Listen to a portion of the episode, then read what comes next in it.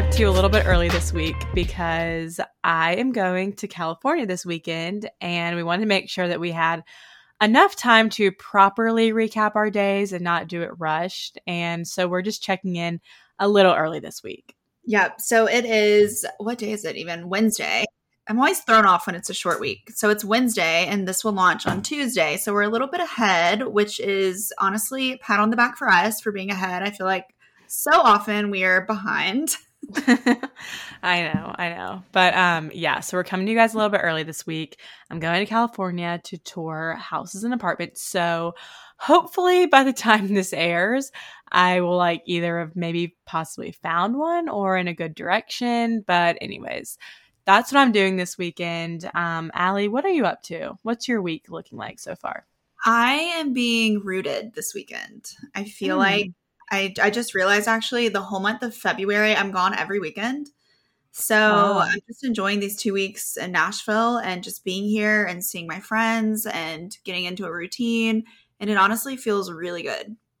I kind of go through ups and downs with Nashville. Like I get so sick of it sometimes. I've been here for so long, but then I'm like, sometimes in love with it again. And I just, I'm in that in love with it again phase right now. I'm meeting new people. I'm being out and about really helps. And I don't know, I'm just really enjoying my time here right now. Well, that's good. That's how it should be. So I'm glad you're in the loving it phase yeah. um, right now. My week is also short just because um, I am going to California this weekend and I leave on Thursday. So it's kind of like squished my week into a shorter period of time, but I feel like I've been really productive this week. Um, I have been doing my cleanse still with mom, and so that's been going. Yeah, A K A we went to Waffle House, but we're we're semi back on track now. Um, How long does this cleanse last? Because I feel like y'all have been on it for so long. Yeah, it's ten days. However, we've cheated like four of them. So I don't know if you like subtract, but I'm basically doing it until I go to California because I know that I won't be able to keep it like one hundred percent while I'm there. Um, but it's really just to get me like more in the mindset of like eating healthier foods. But I feel like I've kind of gotten to the point now where I can tell like that I'm putting good things in my body and I'm like starting to feel the effects of that because the first like couple days I was just like super hangry. Yeah. I um, almost got suckered into doing Sakara. I've always wanted to do it just because I'm a huge fan of the brand and they do so much influencer marketing. So I see it everywhere and I really want to do it. That? It's a meal. Um, they like send meals to your home. It's like very clean, very healthy oh. company. It's based in L A. It's just a really cool company. They have a great podcast, the Sakara Life podcast. And it's so expensive to do.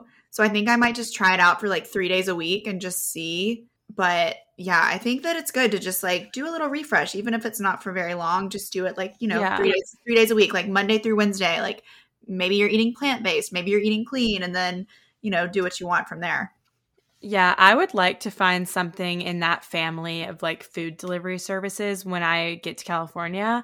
Um, I did tell Kynan that I am very interested. Something that I'm going to be looking into is I really want to take cooking classes while I'm in California mm-hmm. because I really enjoyed all of our cooking classes we did in Italy. And I'm just not the best chef. And I wouldn't say that I'm like, you know, an ace in the kitchen. Um, just frankly, because like, I just really didn't grow up like learning how to cook. I mean, in our family, like our dad makes most of the foods and I just like never really found that to be something I liked. And, you know, some people like get in the kitchen at night, they're cooking dinner, like that's their happy place. And like, quite frankly, it makes me just super irritated. So I would like to do something like, you know, HelloFresh sort of vibe where like it gets me more involved because it's definitely cheaper than eating out every meal. So yeah, I, um, I agree. My happy place is not in the kitchen. It's just frustrating to me to come home and have to prepare a big meal. My happy place yeah. is in the bathtub with my Kindle. Yeah, exactly. And, but I support that. I think you should totally take a class. I love a class. Like I know. And I think it's a good way to meet people. It's a great way to meet people. And like, also it's a good, it's a good date too. Like when I was in Palm Beach, Herbie and I did a wine tasting class. It was like all wines from the Napa region. And it was so much fun. Like, we just had the best time.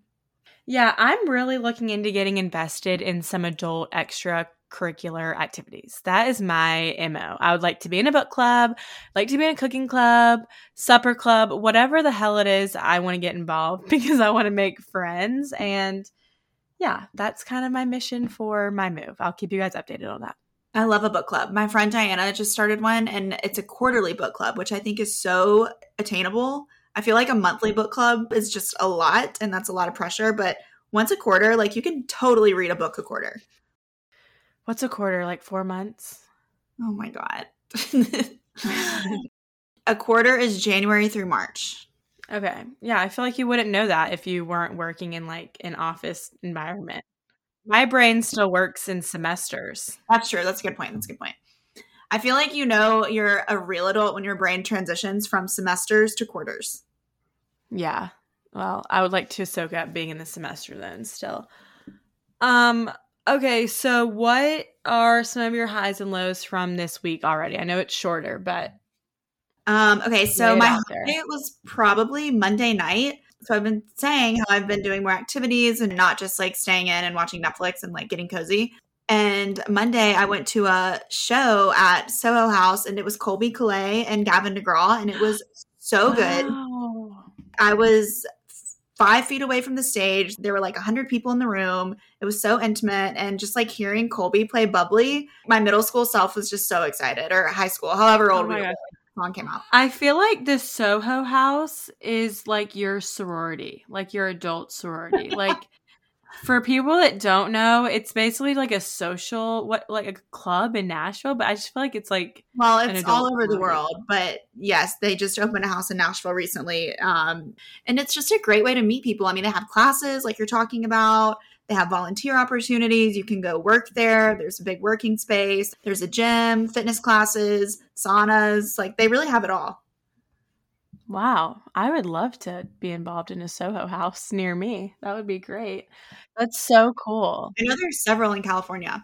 I mean, honestly, like, whatever community you're in, just like finding a group to get involved with and like do activities with is like the first thing you need to do when you move somewhere. Absolutely. Totally agree. Well, that's awesome. Seeing Colbie Caillat is so cool. Um, I didn't even know that you did that. I did something really exciting this week. It was yesterday. Yeah. So yeah. I'm in Oxford, as we know. And um, I went to a place yesterday in Oxford called Revive. It's a wellness center that opened in Oxford last April. Ooh. And they had me come in um, to do some like videos and things for them. And I got to do a bunch of services. And this place, y'all, is literally incredible. So I think last week in our episode with Alex, we had talked about how we were both starting to get interested in like cycle tracking and all that stuff. So I wanted to get blood work done to get my hormone levels all checked out, um, just because I've been on different birth controls, and I think it's just good to like periodically check as you get older. So the first thing they did was draw my blood and do hormone checking. So I haven't got the results back yet, but I'll have those back in a few days. And then I did this thing called the m Firm Neo, and they put it on your abs, and it's the equivalent of doing twenty thousand crunches. What? And people see like the most crazy results. It like pulses your abs. It's so crazy. They have a thing called buddy abs that you can go in and do in like half the price with a friend and do four sessions. And like the before and after pictures were crazy. Like, this girl who works there had a baby, and she showed me her before and after pictures, and like it was incredible. So I did that. And then I got an I V. And I got just a huge bag full of vitamins. I've never done an I V for like leisure purposes. And if they would have had this when I was in college at Ole Miss, it would have been a game changer, because there were so many times I was hungover, like literally on my deathbed, and wished I could have gotten an I V. Um, so I did an I V, and then I did a facial, and it was amazing. It was just like overall a day about like wellness from the inside out. And it was just incredible. And everyone there was just so chill and like made me just feel so calm. And I loved it. So cool. I love that Oxford has a place like that. I know. I feel like they're really like coming around with the new age kind of like focus on wellness. And I just, yeah. It was awesome. I'm so excited about that. I'm coming, I'll be in Oxford like the first weekend of February. So I definitely want to check it out with you then. I know. And I was like wanting to do the hormone level testing for so long. Um, and I was just dreading like having to go to like a lab center and make an appointment yeah. and wait for like two hours. And it was literally like five minutes done. It was awesome. I just got a bill for blood work that I had done for four hundred dollars on top of another medical bill I got for twelve hundred dollars. I'm like, if I get hit by a car or something, just leave me in the street because I'm not going to a hospital or a doctor ever again, ever again. Literally. I think I was speaking this into the universe because when I was in Brazil, um, Kenan was getting some blood work done and I was like, oh, I really want to get some blood work done for my hormone levels. And he was like, oh, my doctor can do it. And I was like, maybe not in Brazil, like probably in, in Oxford when I'm at home. And I was just like speaking it and I kept telling mom and dad that I wanted to do it. And then I just kind of walked in, they were doing it. So yeah, I'm with you though. If I get hit by a car, yeah, leave me there unless someone wants to do a brand deal and then take me. Baptist Memorial Hospital brand deal. No, it's just like insurance sucks. It's just one of those things that like you know nothing about until you actually need to know it.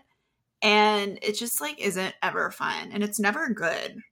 Yeah, totally. Um, so that would that would definitely be my low of the week is the medical bills that I've received. um I think my low of the week, let's see. My low of the week, honestly, like following your medical insurance issues would be my car insurance because I just had to get my car insurance for my new car that I got last week. And that was just super unpleasant all around. Um, but it's just so expensive. And I, you know, in my head thought it'd be like twenty dollars. Um, and what? It's unfortunately not. No, I, I knew it was going to be expensive, but I just, you know. I was hoping for, for the best. Is there a car insurance company you can do a deal with? Um, we'll see. Stay tuned to my feeds to find out. oh, um, well, we aren't loving health insurance. We aren't loving car insurance. What's something you are loving this week? Um, I'm loving – okay, I know that like last week I talked about my Stanley Cup and how much I loved it, but I found a new love for my Stanley Cup because I've been putting – and like this segment is about little things that we love. Right. So just like little things that bring us joy. I've been putting sparkling water in my Stanley Cup. And that has just been awesome because I feel like I'm just drinking. You know, I'm a soda girl. I love a good a good soda. Everyone's having like mimosas and I just want a Coke. But I've been putting sparkling water in my Stanley and it just it just hits. It hits the spot so well. So I've really been loving that. Yeah. I would say that's my love this week. Kind of falling off last week. What's something that you're loving this week? Okay, well, also something we talked about on last week's episode. I am loving the twenty-eight app. Oh, yeah. Do you start, you started doing it? Yeah, I've been doing it. And um, I just recently this week started doing the recommended workouts for each day of your cycle. Like two days ago, I did a slow flow yoga class. And then last night I did a um, de-stressing stretching class. And I just really like it. I mean, they're like twenty or thirty minutes and you can do it in your bedroom. And, you know, they also have like HIIT classes for different times of the month and like strength. And it's just a really cool app. And I'm shocked that it's totally free. Like you don't have to pay for the workouts or the yeah.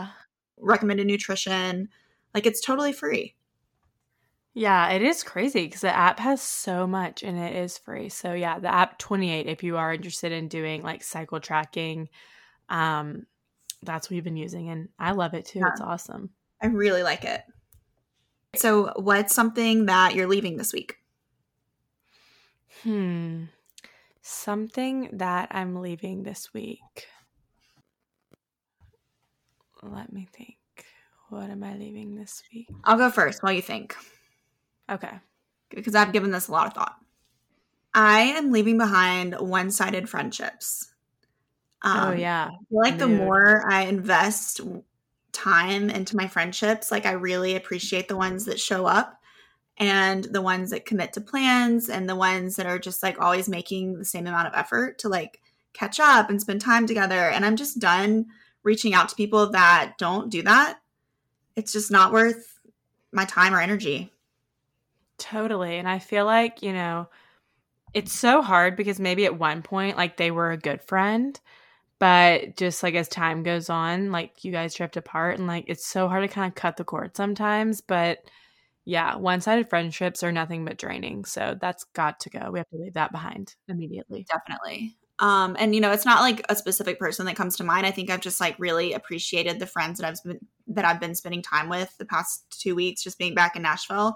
And that's just one of the things that I really love about them is that they show up and they, you know, want to spend time together and they make the effort to do that. So I'm really appreciative of that. Yeah, I think that's just a really great quality to look for in a friend. Definitely. I think I'm leaving behind, like, in a similar style of yours, like putting my energy into things that are not reciprocating, like people, you know, asking you to do something, like really ev- evaluating if they would do that for you. And not that it needs to be like, you know, I do this, you do that, but like just really being more careful about where I'm placing my energy. I've done a good job this week of like telling people no about things, even if it's like, do you want to meet up and do this? And I'm like, oh, I actually can't. Like just more prioritizing my energy. I think I'm just kind of leaving behind like useless energy giving, energy giving days where I'm just like giving my energy away. I'm really trying to work on that. Yeah, I think that's good. I mean, for both of us, protecting our energy. You know, we haven't done um, what we're excited about recently, but I am so excited. Speaking of my friends, um, my friend Natalie, she is like the world's most amazing human being. We met shortly after we both, I guess we met right after I moved to Nashville when we were training to be spin instructors. And we've just become great friends since then. And she just has such a heart for others and service. And she started her own nonprofit this year after working for another nonprofit for a long time. And it's called the Aloe Family. And every year, it's my favorite event of the year. She used to do it with the charity that she used to work for. And now she's doing it with the Aloe Family. It's called the Masquerade Gala of Music City. It's so much fun. There's live music, there's a silent auction, and all proceeds benefit the Aloe Family, um, which is just a really cool organization. It helps people establish businesses so that they can become financially independent. And it's just an overall incredible organization. And Natalie is giving us a chance to give away two tickets to the event. It's in Nashville on Friday, February seventeenth. And head to our socials for information on how to win and join me there. I'm going with a bunch of my friends. It's going to be so much fun. Get dressed up. I mean, any excuse to get dressed up is so much fun. Literally. And I feel like we have such a good, solid Nashville group of listeners. Shout out to everyone who's listening to this in Nashville, because every week I'm able to see like what our top cities are, and like Nashville always represents. So hopefully um, a lot of you guys are from Nashville listening. You'll be able to enter this giveaway. That'll be super fun. We actually have a lot of fun things coming up um, with our podcast in the next month, things we're very, very excited about. Um, so yeah, we'll just keep sharing those and just, you know, keep listening to hear all of our updates, and stay tuned on our Instagram for the giveaway. Yep. So yeah, just super excited about all of that. Um, and in the spirit of it being the new year still, I think we will consider it the new year all through January, honestly. Um, our episodes since launching season two have kind of been focused on self-development, being our best self, um, managing our time. We've talked about fitness. Um, and this week, I'm really excited because we are talking about getting organized. And we have probably one of the funniest guests we've ever had on. This episode will make you laugh and like make your stomach hurt. So Sumner Canfield was the Home Edit's first employee. She was an organizer. She's grown in the company since then, but I am fortunate enough to get to work with her every day. And she's just the best, like so funny, so fun to be around, just has such a unique sense of humor that I just, I love so much. Literally, like I was just wheezing this whole episode. Like I don't even, I hope we can edit it out because I feel like I was in the background like we were just laughing so hard. But Sumner's awesome, and as much as we laughed and talked about funny topics and crazy organizing stories, she also shared some good insight on how to get organized, especially if you're just someone who's really not about that life, kind of like yeah. myself. And um, if anyone can help you get your space into shape, it's Sumner. She's been like there since day one. She knows all the tips, all the tricks. She's a wealth of knowledge, and we're just so happy to have her on the show today.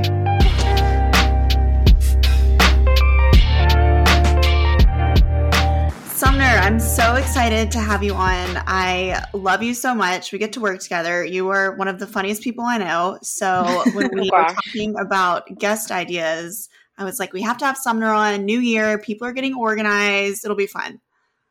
It is a good, it is a good time of year. I feel like people are feeling really, really motivated, but I love you too. And I'm so glad to be here with both of you. Yay. Yes, we're very excited. I, for one, am not an organized person. Like Allie, it's almost comical. Like when we go on vacations, it's like you go into Allie's room and her closet's like perfectly done. Her shoes are in there. Like everything is separated, even on vacation. And mine's just like I take my suitcase and just dump it out on the floor and I'm like, perfect. Well, I have to be honest with you. When I used to go on trips, I used to be more like you than like Allie. And then I started traveling so much with Shayna, who we work with. And she is like militant when she gets into a hotel room about unpacking. And so she kind of, it was like, she never actually verbally bullied me into unpacking, but I think it just rubbed off on me because I was like, well, this feels bad if my suitcase is all over the floor and hers is like perfectly, everything's lined up. So she got me to start unpacking.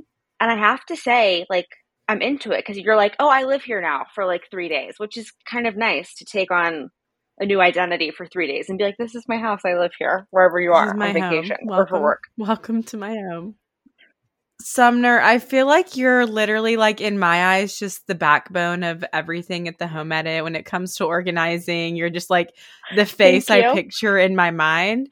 So can you tell us a little bit about how you got into professional organizing and just kind of like your journey? I can. I would say it, it was... I would say it was winding, but I've also been working for the Home Edit since I was twenty-four. So like, it's not that winding. I mean, maybe I was mm-hmm. twenty-three, actually. It's been a long time. But I studied political science and religious studies in college. So not putting that degree to use. Thank you to my parents. Appreciate you so much. Were you going to be a politician? Was that the plan? I didn't want to be a poli- That's what's funny is everyone's always like, oh, so you wanted to work in politics. I'm like, no, I didn't really want to do that either. I just needed to pick a major and that felt like the right thing to do at the time. I think it's because I went to Vanderbilt and I transferred. And so by the time I had transferred, I didn't have that long until I had to pick a major. And so I just sort of was like, I'm from D C, political science feels fine. And so I picked it, but like, no, I never particularly wanted to work in politics. So it, who knows? Really, who knows? Um, so when I graduated college, I really didn't know what I wanted to do at all. But I started working in Nashville at a furniture store, like a local furniture gift store, kind of just to make money. I was like, okay, like I'm kind of into interiors. Like I like when the designers come in to like shop for pieces for clients, stuff like that. So then I started working for an interior design firm and I really loved that. And I still love, I mean, obviously no surprise with this job that I currently have, but I just love houses and anything has to go on with it. And so I was working for the interior design firm and I really, really loved it, but I needed something else to do. And interior design is interesting because you're working with the same clients for like, I mean, now I can't even imagine with how long everything takes. But back then, I mean, you'd be working with someone for like seven months to a year. And so it's fun to bring the vision to life, but it takes a really long time. And so when I realized that, you know, there was this organizing company that had just been started in town by Clea and Joanna, I was like, this seems like you can sort of make a similar impact like on people's lives and on their homes, but you do it in a day. So it's like an instant hit of gratification. Mm-hmm. And if it's a terrible job or client, like you're done in a day. If it's great, you're done in a day for the most part. And so that, I guess I got a little restless. And so that turnover was really nice to me. But kind of speaking to y'all about your two differences, I think you do have to be kind of like a person who innately likes being organized to do the job, because otherwise every day will be a living hell to you. You would be like so yes. crazy and so just like bored slash enraged. And so I do think there's some sort of weird gene that like everyone who likes it has for sure. Yeah. If you want to hear Sumner's story of how she started working at the Home Edit, go listen to Best Friend Energy podcast. It was the first episode, right? Episode one. Episode two. I was after Danny Pellegrino. Episode two. Yeah, she reads the email that she sent Clea and Joanna, and it is comical. I love that um, Best Friend Energy tie-in here. I think that's great. We love a little plug. Yeah, a little cross love promo. It. Yeah. Okay, well, speaking of like hard projects, what's the most bizarre experience you've ever had on the job? Bizarre is for sure V H S pornography, like finding it, not watching it, obviously. But like, you know, I started doing this job in twenty sixteen. I don't think a lot of people were using V H S at that point. And I found, you know, just some good old vintage tapes. And that was the weirdest thing I've ever found. I was like, just like, do they have a device to use these? Like, why hold on to them? I guess you don't really want to take them to Goodwill. Like, that's weird. So maybe they just don't want to throw them away. I don't know. But like, they also like were not that old, so I was like, I don't think they even really use a V H S player that much. So that one was definitely that was up there strange. So much stuff. I bet if you had asked me five years ago if it was strange, I would have said yes. And now I'm so jaded that I'm like, whatever. Allie, you know what you told me about one time that really stuck with me, and I think about it like a, a lot, was um when you had to go on a project. I guess I was short short-handed. Or whatever, and you told me about how like the people had been collecting the lint they had from their dryer to use it as oh, fire yeah. kindling. Every time I clean out my dryer, I look at it and I'm like, "Should I keep I can't it?" believe people were collecting this. Should I keep it? Is this a good collection? But I think what's crazy, and like Allie, you remember that they used it, right? Like you said, like for fire kindling, and it's like so much of the time when you find something that like you. Or any other person I think objectively would be like, I think this is just trash. People have like a real justification. They can tell you a whole story about why you need it. And you're like, oh, okay, I didn't I didn't expect it would mean that much to you, but here we are. No, they like had a bin with a label that said dryer lint. Like it was a thing. But I'm like a I'm a bad organizer because I just throw everything away. I'm like, oh, toss it, toss it, toss it. And then like the actual organizer who's on the job with me that or that has been on the job with me in the past is like, oh, then we should ask them if they want this. And I'm like, throw it away. No, Allie, you really are a savage. Like Allie, Allie's helping you clean out your closet. She's like, what's this dress? And you can be like, oh, it's like, you know, it has baptized in. Well, you're not going to wear it anymore. Throw it away. That's honestly good. Like, I could stand to be more like that. Like, I would say that I let people get away with a lot. Like, if you tell me a story, like, I'll believe your story and let you keep it. The dryer lint, no, that's really hard. But other stuff, like, I I can get pretty soft about it. But, I mean, to their credit, the dryer lint was labeled. So we love labeling. We love a system like that. So that's, you know, a step in the right direction for sure. But I mean, it is, I've literally seen anything you can think of in a person's home, like truly anything. Oh my God. Was there ever a project that you thought that you guys just couldn't complete? I mean, I think if you take actual hoarders out of the equation, because that we will say like, you know, you need a different type of professional because it really is something different. It's not just like I'm disorganized or I'm messy. That's like, you know, there are therapists trained to help with that. Right. And so mm. there are some cases where we say like, you know, we're not a good fit for you. Like we're not a good fit for you. You're not going to fit for us. It's just not a good fit. But I think about throwing in the towel. I don't know. I think once you kind of figure out a game plan, you try to be really honest. Like if they have too much stuff, you're like, we've surveyed it all. We've seen what you have. We've seen what space you have. And like only X amount of stuff will fit. And so if you want this to be like the greatest, best functioning, best looking space it can, you have to get rid of like three of your five can openers. And you know, speaking of the justifications, like sometimes clients are like, I need all five. Like this one opens cans. This one I use, you know, as a hammer, whatever it is. And that can be really tricky because if someone has really kind of sold themselves this narrative, you can't be like, you don't use it as a hammer. Like, that's a lie. They're a paying client. And so you have to kind of say like, okay, that's interesting.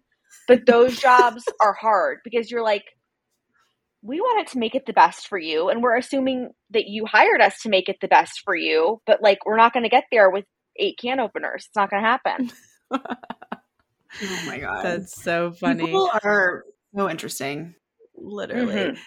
So have you ever been starstruck by a client? I know you guys work with a lot of really cool people, and the follow-up question to that would be, mm-hmm. who would be at the top of your dream client list, like your dream client rotation? Who's there? Oh my gosh. Okay. Have I ever been starstruck? Like, definitely yes. I feel like when first meeting certain people.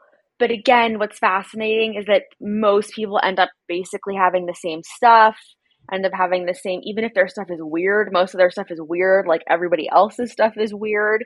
And so I think a way to humanize a celebrity is like by organizing their house, because you're like, oh, stars, they're just like us. Like, it becomes really familiar really, really fast.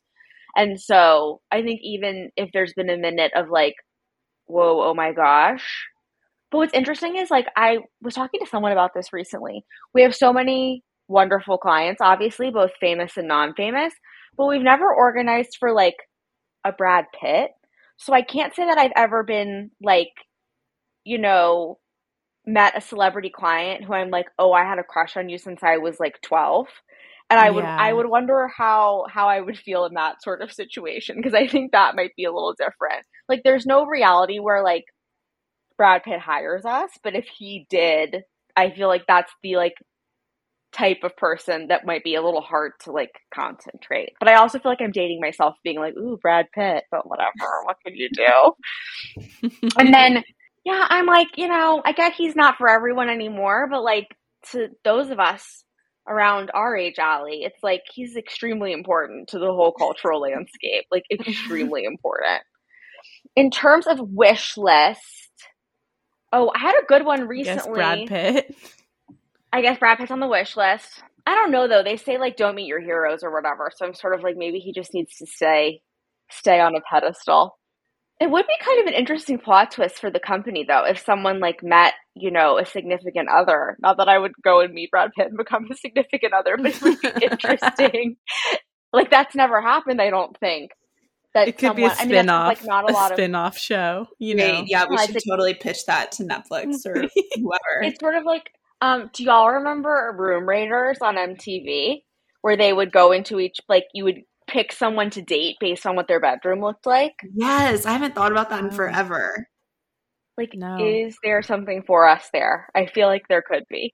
That was like early when I was in M T V, like secretly watching it when my parents weren't home.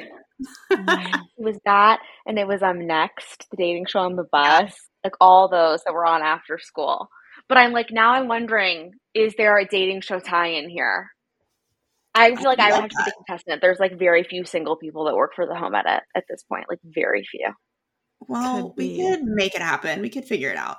Yeah, yeah, maybe Allie, that feels like it's in your wheel- wheelhouse. If you want to start thinking about it, yeah. um, let's have a brainstorm. But.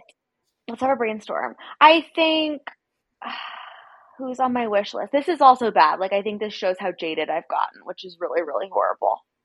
Because also, too, you run the risk of, like, organizing at someone's house and maybe not having a pleasant experience. And then if you're like, oh, I've really always, like, loved and admired you, then you're like, oh, F this. And so sometimes it feels safer, like, just not to go, not to go down that road, even though most everyone is wonderful, lovely, and nice. Yeah. Well, say that it's a very, very pleasant experience. Like, and you guys become best friends after. Oh, yeah. Um, I want, you know what I feel like would be fun to tap into? Like, I feel like obviously we really serve like a, a very specific demo, but I feel like there's some like young, fun people that I would be like interested to see kind of what their world is like. Sort of like a Sydney Sweeney sort of vibe. Like, oh, yeah. What is it like when you're like, you know, twenty-six and like mega famous and like the it girl of the moment? Like, mm-hmm. Maybe some like really current person's like, you know, first house. Cause I think people, you know, you live in like a shit apartment in Los Angeles and then you get a couple big projects, then you move into this, some amazing mansion. So it's like, I feel like that could be cool. Someone who's like right now like really having the moment, because mm-hmm. I feel like that could be a cool project to kind of set someone up for the first time in that way. Yeah. Mine would always be Blake Lively. The answer to any question for me is yeah, Blake Lively. That's such a good one. Such a good one. My like Brad Pitt would have been definitely Taylor Lautner. If I would have gone to his house to organize, I would have fallen out and died. Can I tell you, and that feels like very feasible. Like he feels like he and his wife like would be a client of the Home Edit. So like don't rule it out, and you can like apprentice one day. Yeah, if they are, I'm showing up as Allie. Like I'm coming. He just feels like, do you think that's wrong, Allie? Like it feels like that's an email we would get. Like I feel hey. like he would like live in Brentwood or somewhere. Yeah, and like he had just, just got moved. married. He just got married yes. to a a very normal like nurse, also named Taylor. So they're Taylor and Taylor Lautner. Taylor and Taylor. I think about that a lot. Like, what do they call each other? What do other people call them? Bird it's thinks about Taylor, Taylor and Taylor a lot. I love Taylor Lautner. So. Okay, from from Twilight, you love him. What else would you love yeah, him from? Sorry, like, that's it wasn't even film career, but basically just Twilight. But he was like my first crush, and I feel like all of the guys I've ever liked have like looked like him in a way, in one way or like another. Like it really made a mark. It did, yeah. Did really, you like really... him in Twilight when he had that weird long hair? Yes. Okay, that still for did it for sure. you. That's interesting. That's just good to know. I was so team werewolf. People would always be like, Edward, Jacob, I'm like, are you on crack? Why would you be team Edward ever? I, there was just was nothing for me there with either of them. Of Bad vibes were, all Allie. Around. I feel like you would be team Edward for sure. I was. Okay, but like Edward had like a real bundle of his own issues. Yeah, whatever. Yeah. I mean, I, I was into him, but I wasn't as obsessed as you were with Taylor. Yeah, it sounds yeah, like when no he one got married, I was devastated. When he got married three months ago, like let's just be clear, this was really this devastation was recent. No, I received yeah. like a hysterical phone call that Taylor Lautner was off the market. It actually just like I feel like it would hurt me more. If I were you, that she's like normal. Like she just is a normal person. But my friends are always like, Taylor Lautner is, you know, washed up and, and gained a bunch of weight. I'm like, I don't care. Also, like, so harsh. Does he deserve that heat? Not really. No. Oh I was thinking God. recently about how outrageous it is that he and Taylor Swift dated and were in that movie. And oh, Valentine's Day. At the time, it was so important, but I feel like she is probably like, what a weird blip in my career that I did that. How odd. I know, he probably thinks about it all the time. Um, okay, well, for all the normal people out there, what mm-hmm. are some quick and easy steps to take to get organized if you have no idea where to start? Because this could be like a foreign language to some people. Like, some people just don't get it. And I think that's right, and I think starting is the hardest part, because I do think it actually feels really good. Like once you get into a routine, it's like almost sort of like exercise. Not that I think exercise feels nice, but like this is what I'm told. And so I think you kind of have to, even if it seems like a chore or it seems like not the most fun way to spend a Sunday afternoon, I think if you even just dedicate an hour to it to get started. It sounds cliche, we say it a lot, but like even just start with your junk drawer, like start really small. And I think you'll feel that kind of hit of gratification quickly. And I think, especially if it doesn't come natural, naturally to you, if you try to start with a huge project, and by that I mean like your closet or your kitchen or like a whole room of your house, like that can get discouraging really quickly if you don't know what to do. And it can kind of, I think, put people in analysis paralysis and make things really frustrating really quickly. And so I think even if you are feeling like it's something you want to start, like trying not to bite off, trying to bite off honestly less than you think you can chew to begin is a good way to start.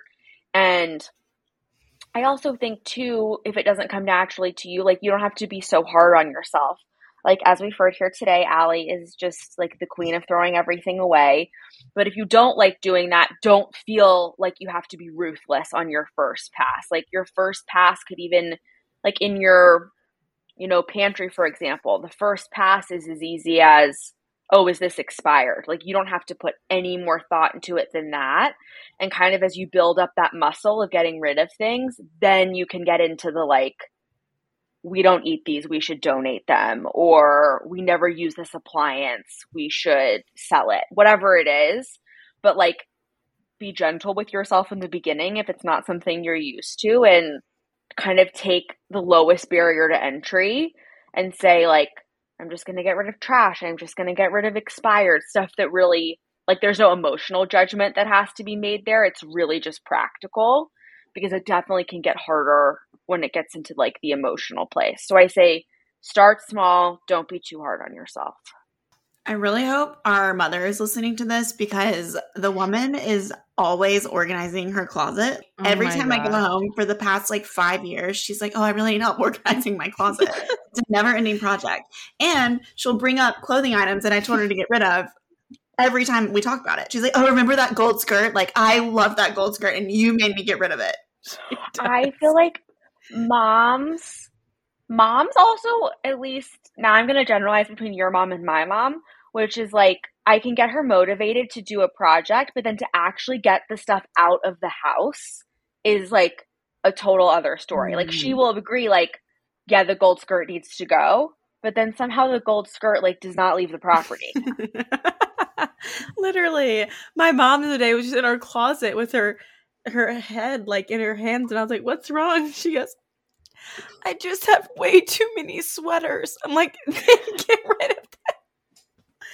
Like, what's right, going like, on? This this is easy, unfortunately. I introduced my mom, introduced, by introduced, I mean forced, basically at knife point, uh, my mom to start ThreadUp over Christmas. Oh, I was yeah. like, look, this is great. You just throw it in this bag. That's all we have to do. And then I dropped the bag off before I left home for Christmas. I took it, I took it to FedEx. I was like, okay, we have to get it out of the house, though, because now the sealed bag could be here for a while and we don't want to do that. What's ThreadUp? I haven't heard of this. It's like an online consignment site, but what I really like about it, like, you definitely, no shade to ThreadUp, like, you can't send clothes in thinking you're going to get all this money back. No. But what I like about it is that they send you a huge, just like mailing shipping bag, and you just dump clothes in it. And then when you're done, you seal it up, send it to them, and they sell everything for you. So I think if you want more money, like, you do Poshmark because you control the price or whatever. But this is more like, I want it out of the house and I don't want to just donate everything. Like, I want to try and see if anything will sell. So they sell it for you. And if it doesn't sell, they donate it for you, which I like too. Um, and it just... I don't know. To me, it's like psychologically a nice way to get rid of stuff, because you're not thinking yeah. like, I spent all these money on this clothes. Yeah. But like, I couldn't do Poshmark because I'm not messing with like Ugh, sending people Poshmark. packages. I can't be bothered. Cer- certainly not. Can't be bothered. Well, I started this like side hustle that I've had my whole life of having a closet account. And I will literally like in college made so much money making this closet Instagram account. Like, one time my dad was like, okay, if you want to go on the ski trip, you have to pay for it yourself. So I spent like five hours in my closet pulling things, taking pictures, and then made like all the money for the ski trip in one night just from like, but it's so much work. Like, you, Allie's done no, it before too. But I'm so too, impressed.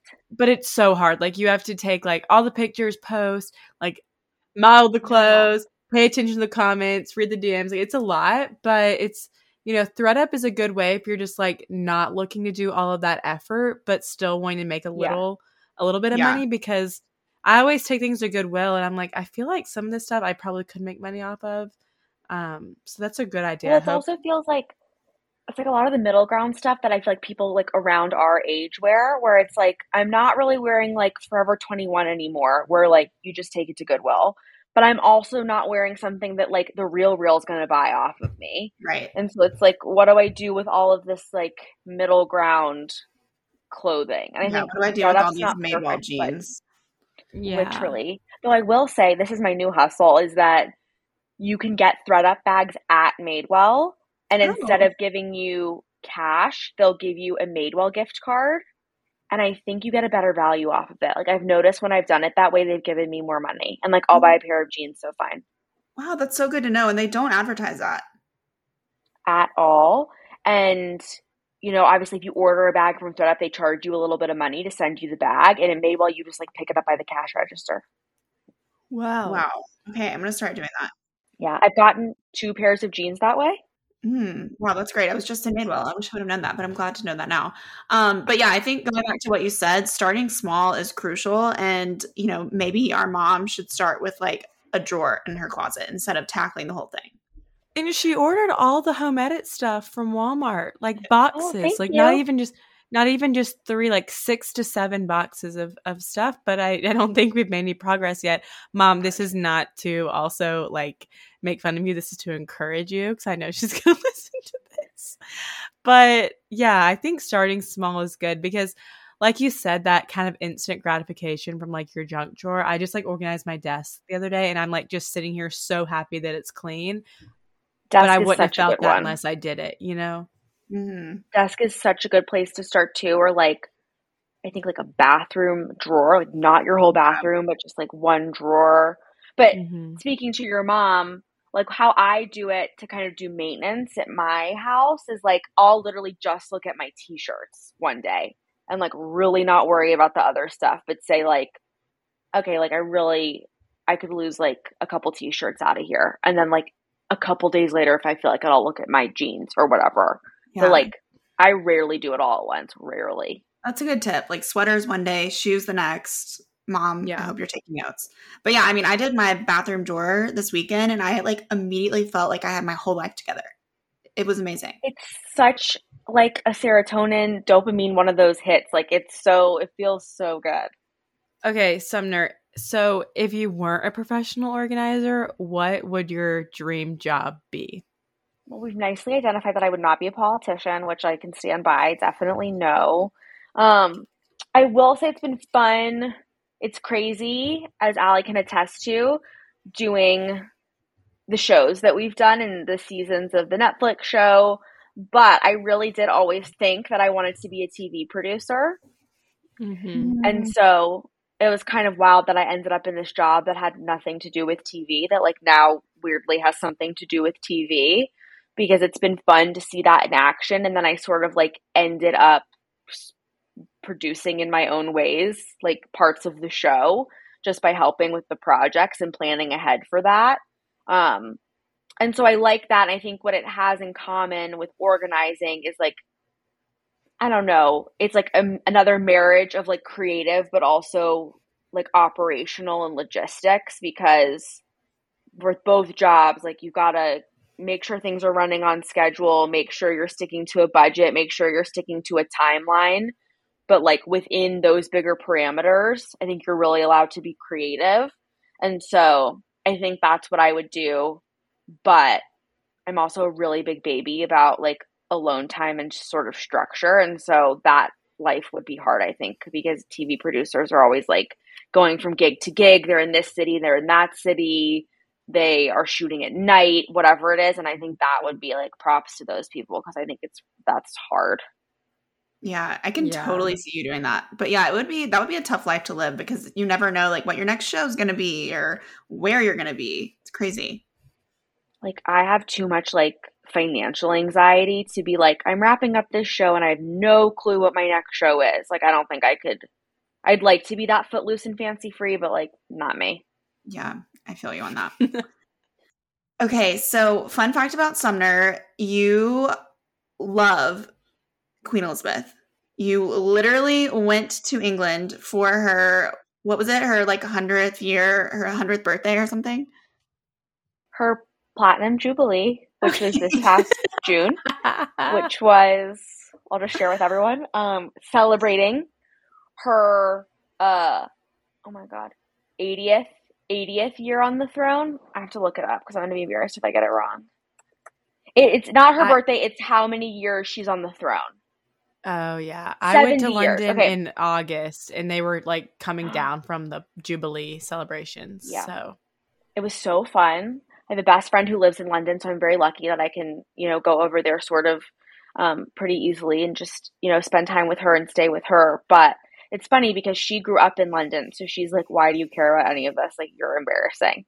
I'm like, no, it's the queen. It's so great. And she's like, no, you're so, like, this is deeply embarrassing. Like, stop. But no, I'm a royal watcher for sure. Uh, for sure. Okay. Well, with that being said, what are your thoughts on Spare? Are you going to read it? Like, what aren't my thoughts on Spare, I think, is the better question. Here's the thing. I haven't read it, but I haven't read it on purpose because, again, I should just read it myself and take it straight from the horse's mouth. But I find myself being quite frustrated by a lot of the press he's doing. And it's sort of less about what he's saying and more how he's going about it. Like, but y'all, what I, is Spare? What okay, is so it? Real quickly, if you've been living under a rock, Spare is Prince Harry's book he just released last Tuesday. Mm-hmm. Well, I've heard he's been problematic, but I have not heard about this Spare book. Okay, so it's very intriguing because he's like, depending on kind of who you talk to, he's either problematic or a hero or anything in between. But he wrote a memoir, and from everything I've seen, like, it is a tell all, which, you know, of course, because of their jobs, if you want to put it that way, or their lives, like, you just don't have people from the royal family writing tell-alls every day or every century. And so I think that, like, my take so far, and, like, I should read it because now I'm just running my mouth, but my take is sort of like, it feels like there was a book that could have been written that was a really thoughtful and conscientious insider look at the monarchy and, like, is there a place for a monarchy in the twenty-first century? What's the point of it? This is coming from an insider. I have a lot of insight. I know what to say. But instead, it feels like he wrote maybe a tabloid. Like, some of the anecdotes coming out of this book are wild, like sex, drugs, and rock and roll, baby. And I'm like, I don't know about that book. I feel like there could have been a thoughtful book in there somewhere. But, and he's also just doing, like, Allie, I think he needs you on the team. Like, I just don't know about the press strategy. I'm not aligned well, to it. I was thinking about this. So I haven't read it either, but I have read all the press surrounding it. And I, yeah. because I really did like the interview he did with Anderson Cooper. I thought mm-hmm. that was good for him. Um, but I think if I was advising him, I would say to donate all the money that you're making from this book and the Netflix documentary, because I feel like that's the big thing that people are struggling with. It's like they're profiting off of this tell-all type thing. And it's a weird thing because I think the general, you know, kind of analysis is that, like, he is doing it for money because he left yeah. the family, and the, his family was how, you know, he made a living for his whole life. And so, you know, now that he's left his family, he's looking for another source of income. But it's like, I'd almost like it, then just be transparent about that. And he's now saying, he said in one of the interviews, I think it might've been Colbert, like, oh no, this isn't about money. This is about sharing my story. And it's like, well, both can be true, but just be honest about it. Like, yeah. And I think that's, I feel like it's, it, to me, it's been interesting because to me in the past week, even a lot of news outlets or specific people that I follow on Instagram, because I obviously follow a lot of, you know, Royal Watcher Instagram accounts, they have been like st- stood behind him one hundred percent. And in the past week with just all of these interviews they're doing, I feel like the tides are turning a little bit and people are like, okay, maybe we've had a bit of enough. Like, oversaturation is a real thing. Yeah. I yeah, agree. I, I watched some of the Netflix documentary, and mm-hmm. my takeaway from, like, the first two episodes maybe was, first of all, it was just partly annoying. I hated how Meghan was calling him H. Like, we know, we know it's Harry. I mean, it's Prince Harry.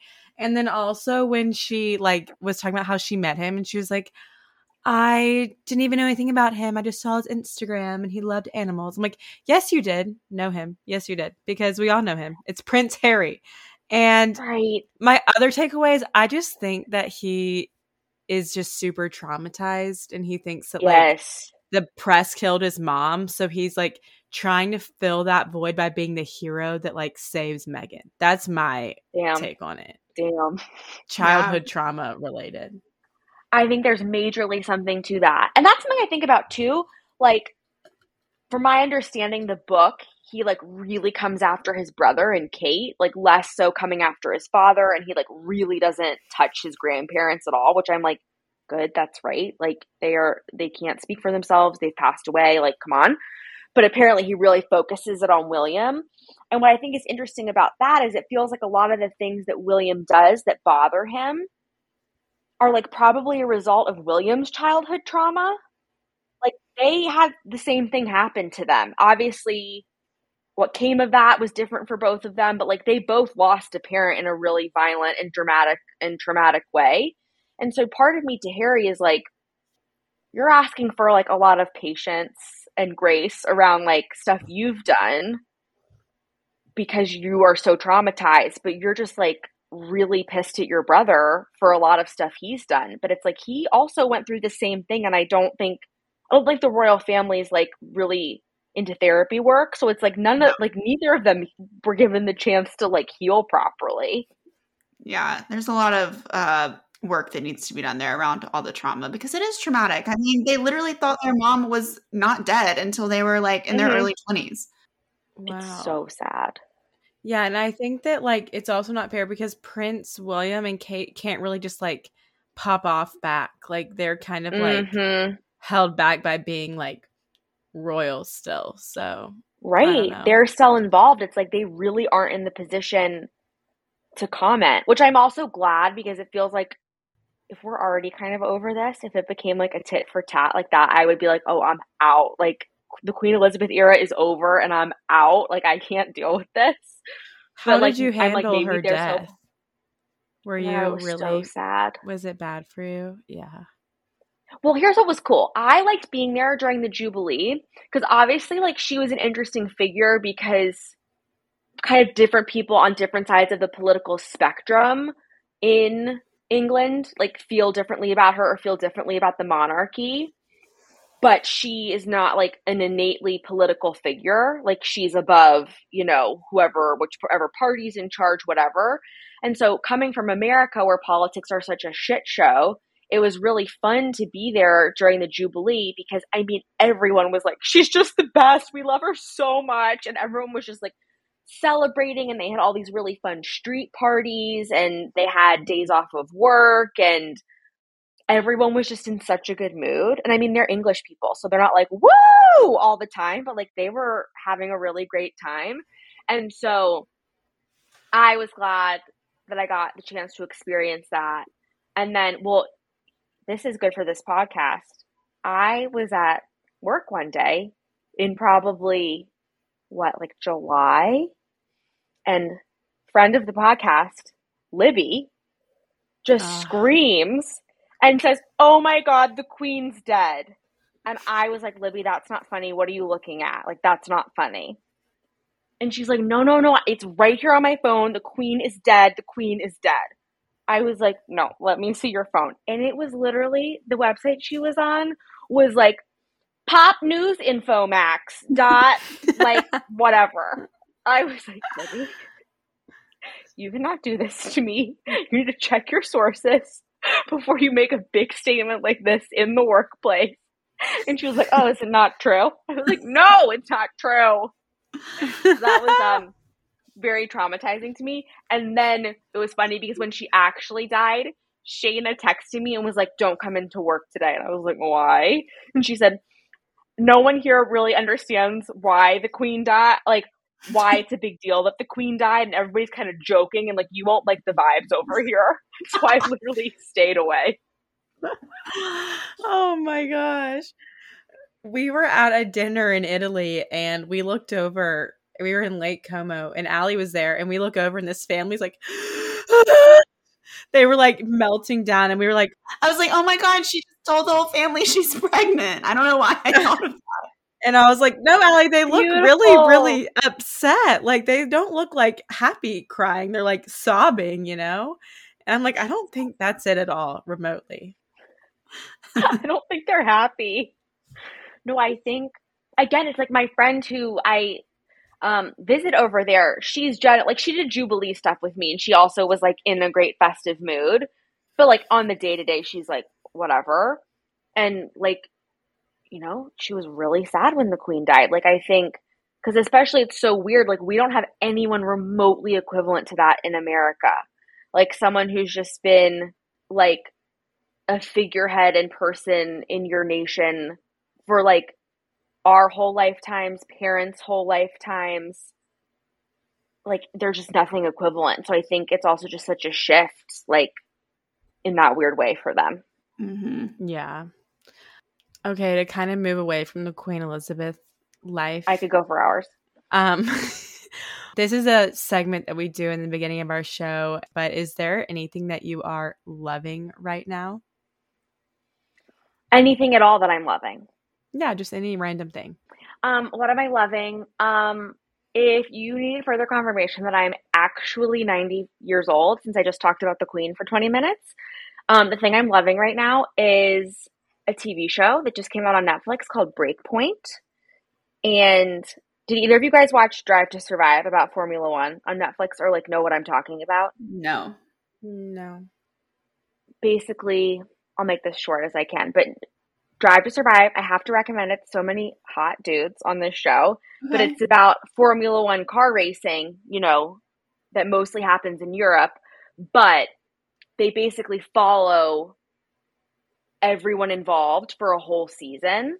And so it's not just like from one team's perspective or one driver's perspective. It's like really understanding like the whole sport. So the people who made that show made one about tennis oh. and it came out this weekend and I'm loving it. But what made me laugh was that I read a review for it before I watched it. And it was like, does Breakpoint prove that tennis is boring? Yes. And I was like, oh, this is going to be perfect for me. And so then I watched it and I loved it. And I thought it was so interesting. But tennis is another sport with a lot of hot dudes. And so they're following a lot of really cute boys around the world, starting in Australia. Then they go to France. And so I watched all five episodes this weekend. So that's what I'm loving right now. Bird loves a sports documentary or show. So I feel like you'd I be do. all into that. Well, I mostly watch like football documentaries, but I could get maybe possibly down with tennis, possibly. Like, are you uh, like an all or nothing girl? Like Hard Knocks girl? Those kinds of like, ones? Um, I, yeah, I like, I just finished watching one called Boys in Blue, and it's about like a high school team that like is really low income high school in Minnesota. Or Very yeah, cool. it was, it was a lot. But I just, I kind of like, you know, underdog stories, I would say. Do you watch um, Last Chance U on Netflix? Yes. Yes. That's so good. good. That's a good one. So good. Um, yeah, I think if you don't care about tennis, Breakpoint's boring. But, like, Drive to Survive, like, is a fun time. That's really cool. I actually need a new Netflix show, so maybe I'll give that one a try. Bird and I, like, can't really relate on shows because I'm over here, like, binging Emily in Paris season three. And she's like, what's that? I also haven't watched that show since season one. Oops. Season three is the best so far. Um, okay, last question. Is there an affirmation or a mantra that you are kind of living by right now? Um, I don't know if this is an affirmation or a mantra, but it's sort of a concept that like is seeping into me, Perfect. Which is Catherine, my boss at the Home Edit, and I had this great conversation about the concept of time integrity the other day, and I keep reflecting on it, but basically the concept of time integrity is, you know, valuing your own time and valuing other people's time. So like at work, it means, you know, being on time to meetings and then making sure that the meetings like are efficient and useful. Like, so you're not just sitting on a call to sit on a call, like really mm-hmm. making it worth everybody's time.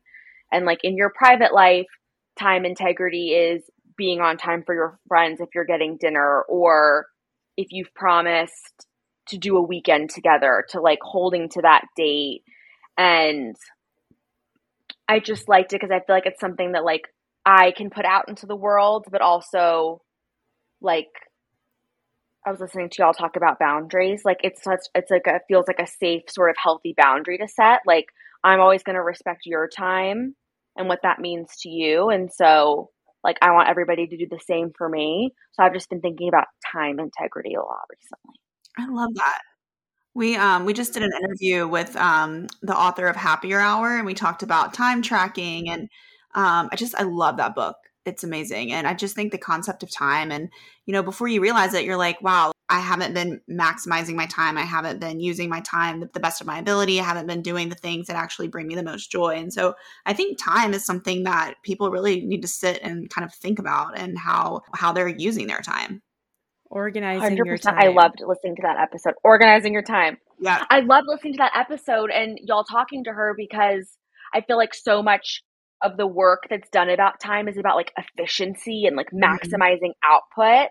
And I just loved y'all's conversation, because it was like about, you know, like time as it relates to happiness and fulfillment and like being joyful. I thought it was great. Yeah. I mean, even last week, I am such like a January hibernation person. Like I just want to be home and be in my bed, take a bath. But I made plans pretty much every night last week. And Did it was you? Such a great week. Like I had the best week, even though there are things that I could have done to be efficient, or, you know, just things that I could check off my list. But instead I actually was like, no, I'm going to go to dinner. I'm going to go to this show. And it was great. I really enjoyed it. Definitely recommend it. Yeah. And thanks for being such a listener, Sumner, to all of yeah. our, our episodes. Oh my gosh, I love it. So. I love it. I I love them all. I loved that one. I have a friend who kind of in the new year is trying to really change her relationship with time. She has some procrastination issues. And so I was very able to nicely and gently send her a link to the podcast and say, you know, just knowing what you're kind of thinking about this year, I think you might really find this really interesting. So I sent it to her. Aww, thank oh, thank you. Perfect. Well, thank you so much for joining us. I have learned some things about organizing just from this episode, so we really appreciate it. And hopefully I get to meet you in person soon in Nashville. I know, for sure. Allie, you need to uh, put that together next time uh, you're in town, for sure. No, right, we'll have to take a field trip to the Brand House. Definitely. I love it. Oh, yeah. You'll have to make sure I'm actually there to do that.